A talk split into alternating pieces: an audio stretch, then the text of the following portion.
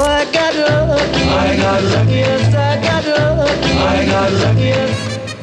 La la la la la lucky dip time. Yes, it is. Hello, everyone. It's Mel. It's Monty. It's time for your bite-sized little travel snack pack of fun. Your fun size pod. Mm. I am bringing you today a story that I came across that I've become obsessed with.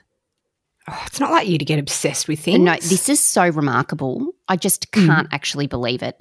It sounds, it actually sounds unbelievable, but it is 100% true. And it was published in the British Medical Journal in 1997 by the woman I'm going to speak about, by her treating psychiatrist at the time. So Okay. this is mm, like validated. It's not bullshit. I don't know the woman's real name, but for the sake of this, I'm going to call her Anna. Anna. Okay, so Anna. okay. lay back and listen to this. I'm going to sit back and just really enjoy this. Yeah. Okay. So back in England in 1984, Anna hmm. was a middle aged wife and mum. And one day she's reading at home and she hears this loud male voice in her head.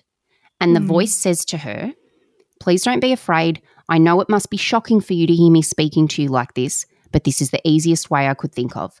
My friend and I used to work at the Children's Hospital in Great Ormond Street, and we would like to help you. And she's like, What the fuck? What? imagine, right? She's afraid, but the voice Very articulate, the voice in her head, too. right, and the voice continues, and it says, "To help you see that we are sincere, we would like you to check out the following." And they listed three things that she wasn't aware of. It doesn't say what those things are, but I'm just assuming it's something like there's a yellow car parked across from your house or whatever. So three mm. things that she went and checked out that were true, right? Right. Oh, God, that'd be so terrifying. You- would absolutely think you're going insane. Like a hundred percent. So she's convinced at this point something's seriously wrong with her. So she goes to her mm. GP. GP refers her to this psychiatrist. They do a full assessment and he diagnoses her with functional hallucinatory psychosis.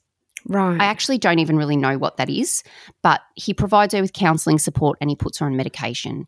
She she does everything for the first few weeks and the voices go away. right. So, anyway, life returns to normal. Her and her family go on holiday. And while they're on holiday, she's still taking the medication. While they're on holiday, the voices start coming back. And they say to her that something is majorly wrong with her. She needs to go back um, to England immediately. Her life's in danger. She's telling her husband this, and her husband's like, "Ugh, Look, can, Oh, God, the voices of can't, you, can't you just ignore it? That's what Mark would say. Hawaii? Can't you just shut it off? Anyway, by the end, she's quite frantic. They pack up. Side note, how cut would you be if you were on holiday? And your partner's like, Oh. oh, oh no, we've got to go. And you have to pack up your holiday. I'd be because of a voice in the head, which is just all awful. The whole thing's awful. You'd be cut. You're right. Right. Cut, cut. cut. You'd be so cut. Anyway, the voices gave her a specific address she had to go to, like a street Mm. address. So they get home, and her husband thinks, you know what? To put your mind at ease, let's get in the car and go to this address. They go to the address, and it takes them to the brain scan unit of a major hospital in London and Mm. they're sitting out there. And as they're sitting out there, the voice in her head says to her, You have a brain tumor and your brain stem is inflamed. You need to go in there and have a CT scan. So, Did she have a referral? no. That's not easy to do. Well, imagine she, mind you, this is 1984 too, so it was like Okay. new technology. Things were really expensive. She goes in there and she says, I need to have a CT scan. And they said, Where's your referral? And she says, I don't have one, but there's a voice in my head telling me to do it. And they're like, Okay, all right. They weren't rude to her, but they're like, Listen, we can't give you one. So she goes back to her psychiatrist. She's quite frantic. He does a referral for her, and they don't see there's any validity in it because there's no, she's not having any symptoms. She's just Mm. having these voices in her head. So anyway, they reject it. Then the next month, the psychiatrist just keeps hammering it. And it's like, it's really affecting her mental health. You have to do it. So she goes in and she has her scan. And the scan shows that she has a brain tumor Mm. and her brain stem is inflamed.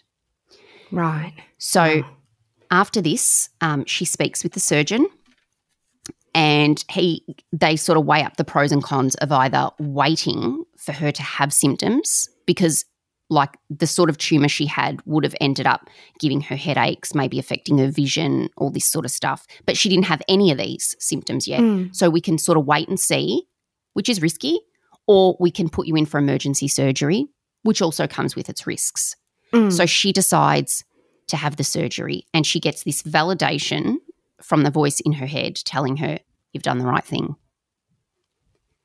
She goes ahead with the operation. She wakes up.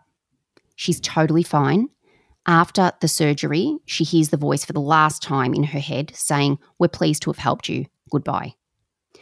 For the next Whoa. for the next few months, she's slowly weaned off the medication. Never, ever, ever hears the voices ever again.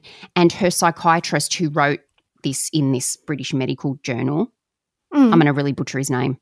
Actually, you don't need to know his name. But anyway, he wrote the following. He wrote, It's well known that intracranial lesions can be associated with psychiatric symptomology.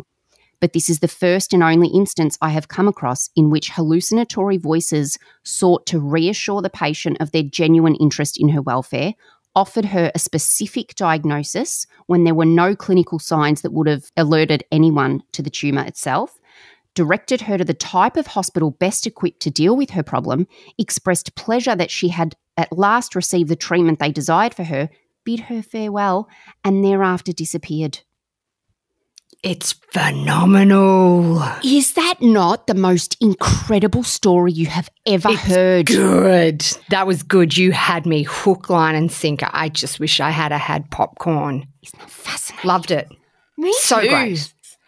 Great lucky dip. Hope you guys enjoyed it. Hey, if you've got any fascinating stories like that, you've got to hit us up and let us know them. We can share them with everyone.